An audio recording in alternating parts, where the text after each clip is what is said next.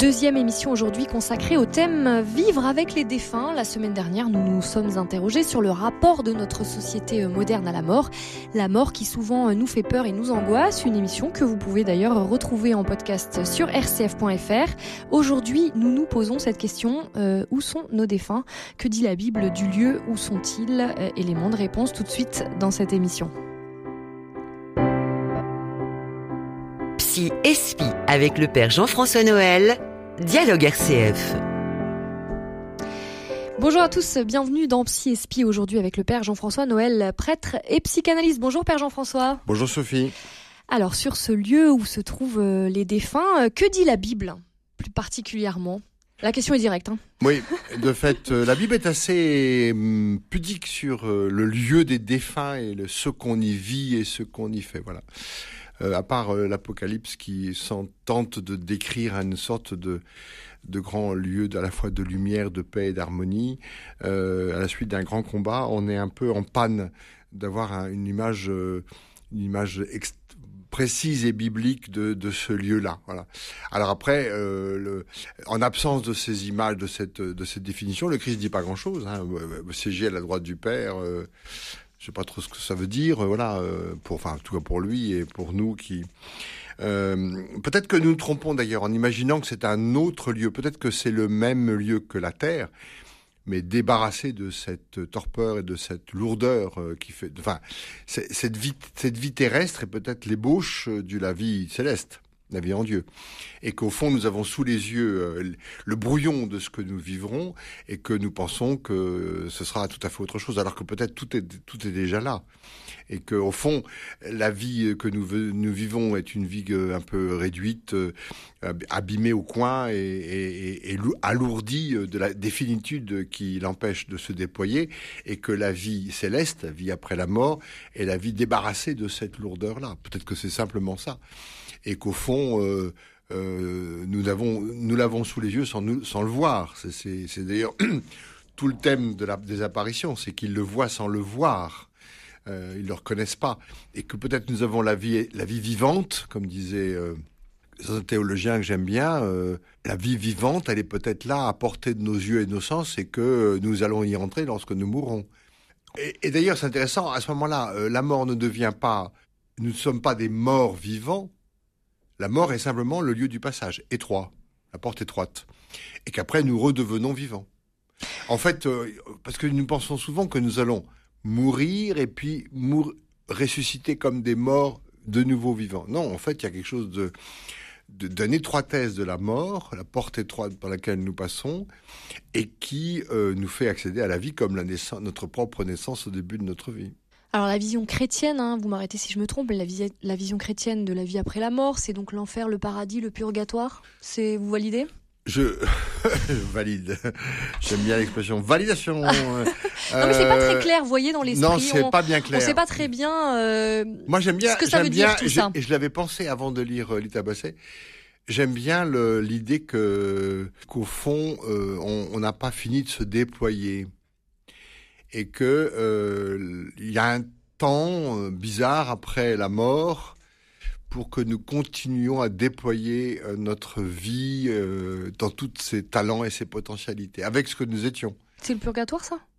Oui, par exemple. Enfin, c'est marrant, euh, c'est marrant, les prêtres ont toujours peur de parler de ce mot. Bah parce que l'étymologie m'embête parce que c'est purger, comme s'il y avait une, voilà, une purification à faire. Ça allait vous dire quel est le rôle du purgatoire bah, bah, Voilà, c'est donné. Purger, euh, non, non, peut-être que c'était l'intuition, euh, maladroitement dit, que euh, nous n'avons nous n'avons pas terminé notre mission et que euh, il y a un temps, enfin il y a une espèce d'intermédiaire qui nous permet de, euh, de, de terminer notre mission. Voilà. Euh, D'avoir plus d'amour au lieu peut-être de purger, ça ah peut ah ben être voilà, ça aussi temps, euh, temps ou espace ou, ou temps espace où, où est proposé de nouveau euh, cet amour de Dieu, dans lequel nous avons de nouveau le choix euh, de nous y plonger, de nous immerger ou, ou pas.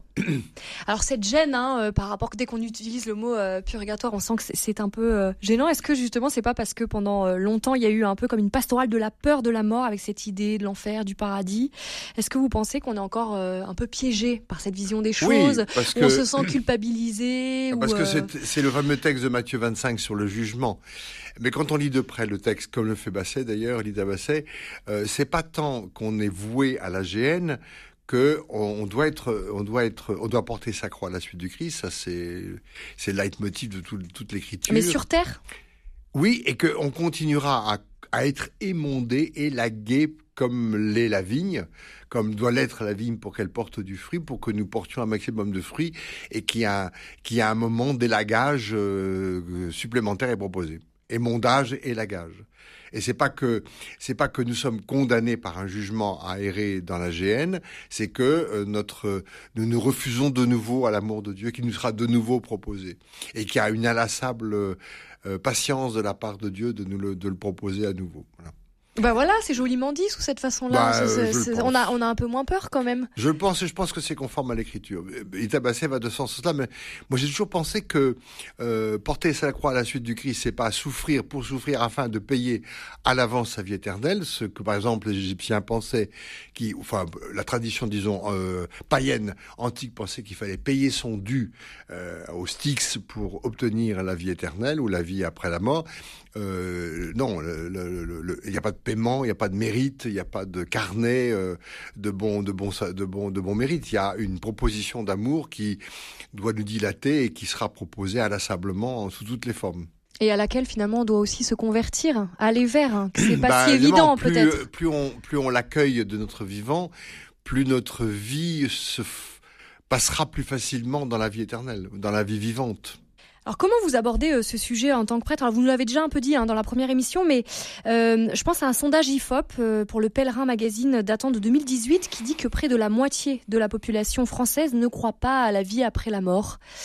Comment vous vous adressez à eux? Bah, j'ai dit tout à l'heure, je suis pas sûr que ce soit. Je pense que beaucoup disent nous ne voulons pas adhérer à des croyances qui sont pas les nôtres euh, de l'Église euh, ou de je sais pas quoi, euh, de la tradition chrétienne, tradition religieuse dont ils à laquelle ils appartenaient. Mais je pense qu'au fond d'eux, ils vivent une relation intime avec le défunt. Et s'ils vous disent où est la personne disparue, mon, mon papa, ma grand-mère, où est-elle? Qu'est-ce que qu'est-ce que vous leur répondez? C'est compliqué C'est une question qui est voilà. Le problème c'est qu'il n'y a ni espace ni temps de l'autre côté, donc il n'y a pas de lieu de lieu ou de forme particulière. Par contre, il y a une présence, une ouverture, une présence. Euh, alors c'est ça qu'il faut renverser. Après, on a le droit euh, de s'inspirer de des images, des tableaux, des peintures, des traditions. Euh. Mais je pense que, en fait, on est on est trop centré sur cette question de savoir comment on fait, qu'est-ce qu'ils font, qu'est-ce qu'ils font pas, etc. Alors que peut-être la question, c'est que ce monde invisible est peut-être entoure le monde visible d'une manière euh, amoureuse et que c'est pas tant ce qu'ils font ou ce qu'ils sont que ce qu'ils continuent à être entre en chacun d'entre nous qui compte. En fait, nous trompons de question, voilà, parce que nous sommes des héritiers euh, permanents de nos défunts. Donc, euh, alors évidemment, c'est peu difficile quand ce sont des enfants ou quand la, le décès a, renversé l'ordre logique des, départs. Voilà, quand c'est des enfants qu'on perd, c'est différent que quand c'est un grand-père ou une grand-mère. Bon, mais mais il n'empêche que euh, il y a une sorte de continuité euh, non non vérifiable entre entre eux, entre leur vie et la nôtre. Et que donc le problème n'est pas tant ce qu'ils font que ce qu'ils continuent à être avec nous. Et maintenant, on voit bien que euh, dans les traitements intergénérationnels, ce qu'ont vécu nos défunts ou nos aïeux, euh, comme disait euh, un célèbre auteur qui s'appelle Aïe mes aïeux, on voit bien que ce qu'ils font en bien ou ce qu'ils font en mal a dû euh, toucher notre psychisme d'aujourd'hui. Donc on n'est pas étanche à tout ça.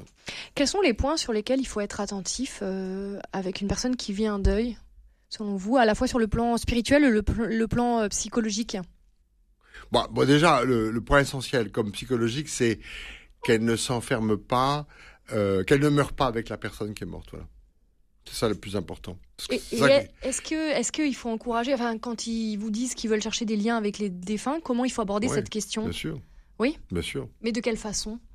Bah parce que euh, euh, la conversation intérieure, euh, le souvenir, euh, le, la narration, le récit de leur vie, c'était c'est-à-dire la tradition la plus ancienne, c'est que les veillées funèbres dans les communautés ou dans les villages, on racontait la vie du défunt.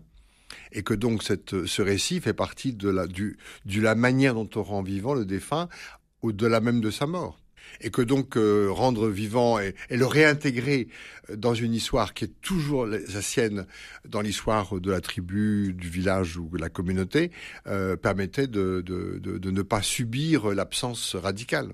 Et donc donc d'en parler, d'échanger, de se souvenir, même si au début effectivement ça peut faire mal, euh, fait partie de l'appropriation de ce qu'a été le défunt et qui ne cesse pas d'être euh, ce papa, ce maman, cette maman ou ce grand-père, cette grand-mère ou un ami par, pour nous. Euh, ça c'est la première chose. Et c'est ça qui fait que parce qu'au fond le, le, le, le deuil c'est j'en veux au défunt de me faire souffrir et il faut qu'il puisse reprocher au défunt de le faire souffrir pour ne pas mourir avec le, avec le défunt. Mais c'est pas forcément la faute du défunt. Non. On en veut forcément au défunt. Non, au bout non, pas au début, mm. mais au bout d'un moment, on en veut parce qu'en fait, on a mal. Et donc, on en veut qu'il nous fasse souffrir. Mais comme on peut pas lui reprocher parce qu'il est mort, on est coincé. Et c'est là que vient, euh, que vient, que peut venir euh, une, une, sorte de dépression un peu mélancolique de ne pas pouvoir reprocher au défunt. Faut, il, faut, il faudrait dire à la mort. Parce qu'en en fait, quand quelqu'un est mort, il y a la partie mort, puis la partie vivante. Et ce qui nous fait euh, et ce qui quoi est la partie vivante? C'est bah, le, lien, le lien, qu'on avait avec, le, lien, euh, la avec relation. le défunt. Mm. Et la partie morte, c'est bah, la disparition de son corps et de sa présence, etc. Voilà. Et donc ça, euh, ça, euh, je le laisse partir. Qu'est-ce qu'on met dans, un, dans une tombe? On met ce qui est mort, pas ce qui est vivant. Merci beaucoup, euh, Père Jean-François Noël. Je rappelle que vous êtes euh, prêtre du diocèse d'Aix-en-Provence et Arles et également euh, psychanalyste. On poursuit notre discussion sur le thème Vivre avec les défunts la semaine prochaine. Nous nous demanderons s'il existe des signes de leur présence à nos côtés. Un sujet complexe que nous abordons mercredi prochain à 11h sur RCF, bien sûr.